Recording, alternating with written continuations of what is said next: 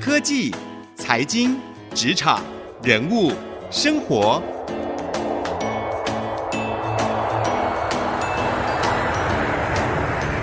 创意领航家。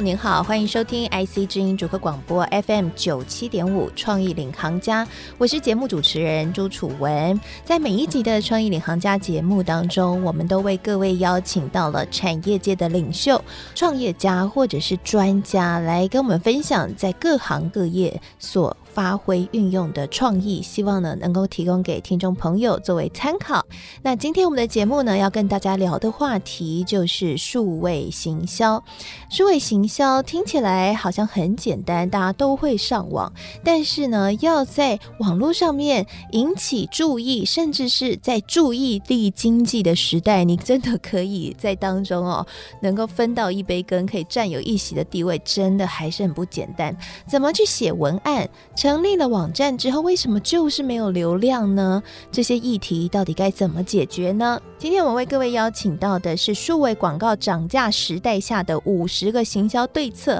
这一本书的作者王如佩老师，他是数位行销的顾问啊，有十多年的经验，那负责了许多中小型企业相关的辅导以及电商产业的一些数位行销的操盘。他非常擅长针对个别的企业目标来找出合适的经营方式，加上数位行销的操作，来帮助这些企业能够赚得更多，或者是在市场上面可以取得更好的市占率。那今天他就要来跟我们聊聊他书中的内容，以及他过去的经验的观察。我们一起欢迎王如佩老师 Kevin。啊，你好。好，我们很开心哦，邀请 Kevin 来到我们当中，跟我们聊现在很多人都关注的议题哦。现在我看看身边，真的好多人都在网络上面，可能。用 WordPress 啊，就建立了个人网站，开始接案，嗯、或者是呢，开始做一些网络的小买卖。在现在这个低薪的时代，成为了许多人为自己增加收入的一个来源。那也有很多人开始经营粉丝业啊，因为呢，希望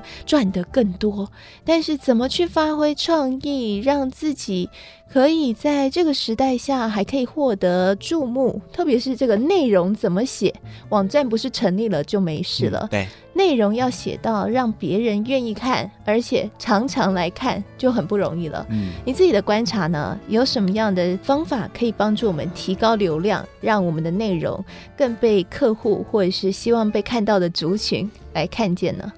这个真的现在是越来越多的人会开始投入这个。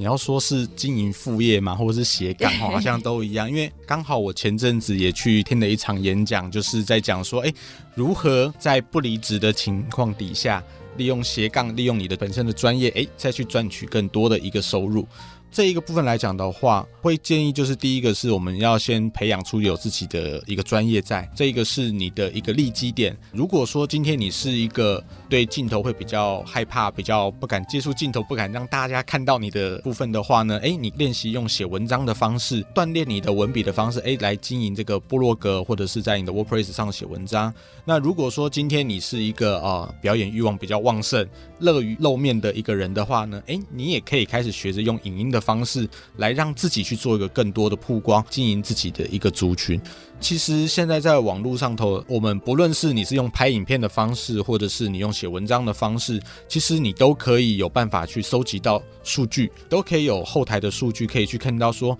哪一些文章是或哪一支影片是比较吸引人的。透过这一些，其实我们在网站上头很容易获得的这个数据资料，其实就可以去慢慢的去掌握出来说。原来我大概怎样的一个经营方式是比较能够获得大家的一个关注，愿意花时间来观看我的影片、观看我的文章，那进而成为我的粉丝。这个是一个在网络时代上头比过往来讲还要啊更方便、容易去做到的一件事情。是，所以 GA 真的很重要，对不对？每一个有志于要在网络上面开展事业的人，都应该要好好的了解 GA，对吗？GA 会很难懂吗？应该是说 GA 这个部分来讲的话，本身是 Google 提供的一个免费工具，对啊，应该是说我们很重视在网络上获得数据这一件事情。那 GA 它的角色其实就像是一个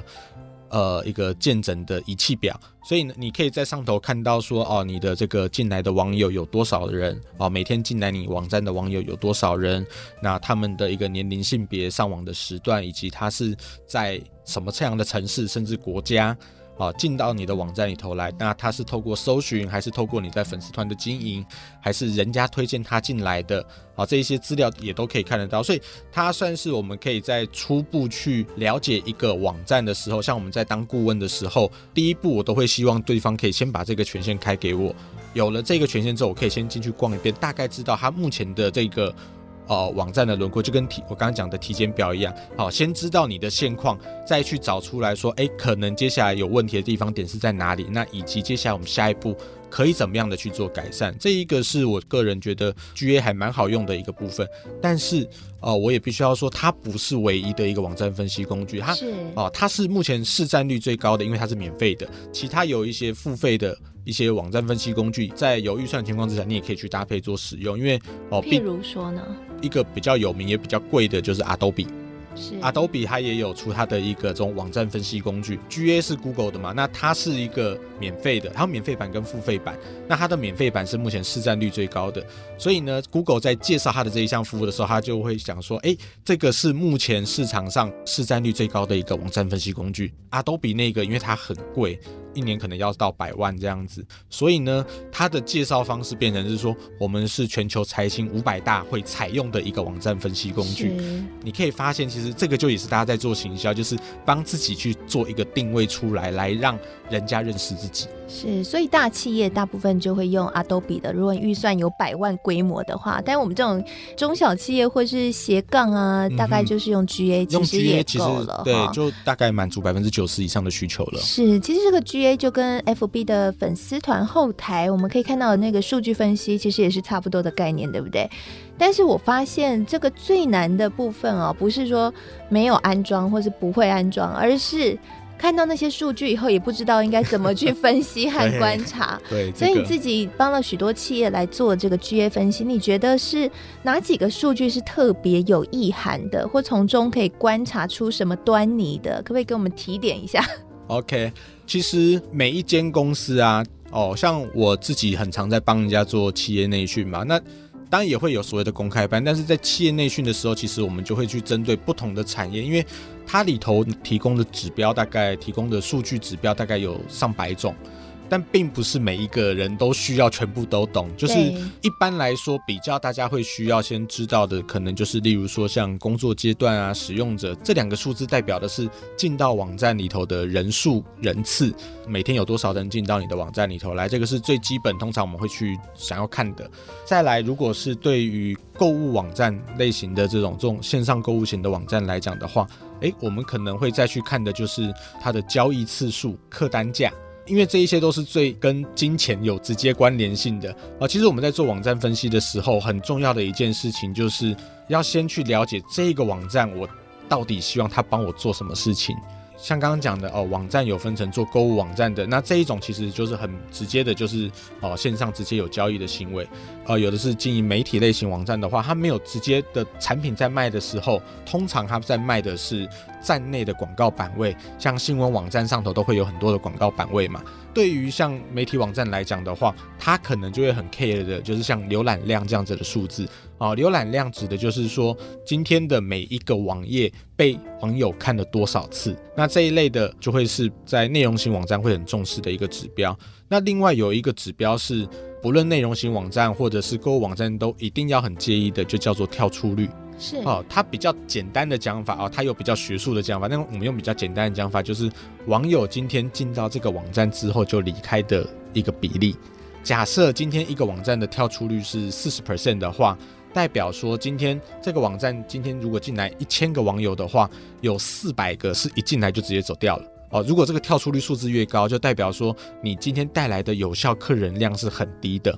因为这些是一定不会买嘛。那剩下会买的就是只剩下那六百个人啊，才有可能产生购买行为。所以跳出率会是一个哦，我们在衡量一个网站的一个健康度的时候，还蛮重视的一个数字。是，那如果跳出率很高的话，通常你们会给这个网站什么样的建议？是要调整内容吗？还是譬如说做什么事情可以来改变这个现况？跳出率来讲的话，我们会从几个面向来看，就是今天我们会去看说，诶，它的这个跳出率高是某几个特定的页面，就是网友是不是到达某几个特定页面的时候特别容易走人。可能就代表这几个页面，我们就要先去研究说这几个页面是不是有问题。这个页面上头是一款热卖产品，但是呢，它是售完不补货了。那这一种的话，网友当然就会很生气的，就就直接离开，因为他就是想要来抢这个东西，但没有了。那或者是说，有的时候我今天进到这个网站的时候，诶，我今天想要进到某个页面，但是我发现这个页面无法正常开启的，它显示成是一个错误网页。那这个时候网友有可能会走掉。第一个我们可以去观察，就是说，诶，跳出率要去改善哪个地方。第二个，我们会是从外面带流量、带客人进到网站的这个方式去观察，因为像今天我们可能很常会遇到一种状况，就是我今天在外面看到了一个广告，诶，有一个活动，有一个特价优惠，看起来很吸引人，所以呢，我就想说赶快点进去看，就点进去之后呢，可能东西卖完了，或者是我连接到错误的网页哦，因为我们在下广告的时候。哦，我们要去告诉这个 Google 啊、Facebook 连接到哪个页面。那今天如果连接到这个页面是个错误页面的时候，当网友其实在现在来讲，他们是没有耐心的，就会直接走掉的。很早很早以前有一个女性用品的网站呐、啊，她喜欢故意的在外面打什么样的广告，但是呢，我进到站内的时候，哦，我会故意连接到没有这个产品的页面。是对，他希望用这样子的方式让人家多逛几页，然后呢，哎，顺手再多买几个小东西，提高他的整体购买量。但是这个方式以前或许可以，现在已经完全不适用了，因为现在消费者耐心太低，我进去找不到我要的东西，我立刻就会转身就走。对，所以跳出率这个东西，就是我们可以从广告这个面向啊，也可以从站内到达的页面来去找出来，看看说到底问题在哪边，然后呢去做一个改善。好，我们开心哦，今天邀请到 Kevin 来到我们节目当中，上半集呢跟我们分享在进行这个数位行销的时候，怎么样去建立这个文章的内容，以及如何来善用 GA 来提升能见度。那休息一下，广告回来，我们继续来聊聊，在这个 FB 演算法越来越难掌握的时代啊。身为小编真的很痛苦，身为企业主或者是在经营内容的人更是痛苦。到底如何可以来增加触及率呢？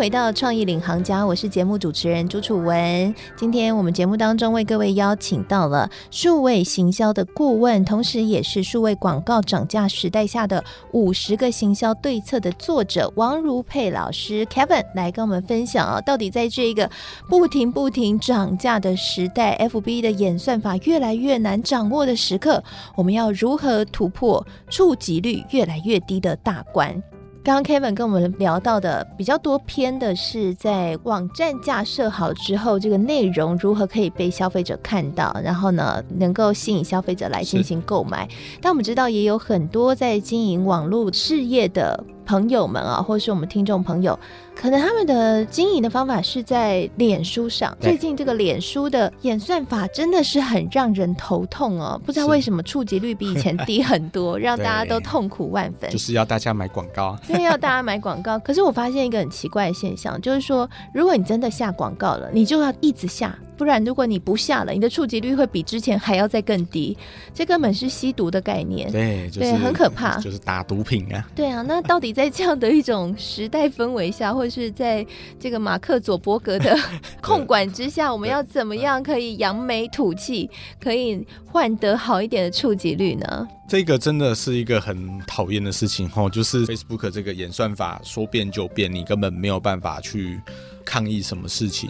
那其实我自己会觉得有几件事情哈。那第一个是我到现在在接触一些客人的时候，他们还会有一种迷失哈，就是我要把我的粉丝数的量给冲大。可能我的竞争对手有五万，那我就也要有五万人。这个做法在现在来讲的话，其实我个人是不太建议的。以现在来讲，我们会比较讲求这个质要好，而不是量要多。哦，那为什么会这个样子呢？是因为以前的 Facebook 粉丝团大概。自然触及率而，就我发一篇文能够自然接触到的粉丝比例呢，可能有到四十 percent 以上。哦，所以我粉丝数越多，接触到的人就会越多。哎，乱枪打鸟总是会中的。但是现在呢，因为粉丝的自然触及率在下滑，我如果在花钱或是是用抽奖的方式去吸引了一大批的不是真心喜欢我的粉丝进来的话，那我后面我如果不透过买广告的方式，我只是自然的这个发文，然后呢，期待这个自然触及到的话，以现在触及率来讲，你可能真正对你有兴趣的人，可能只有小猫两三只能够看到你的发文。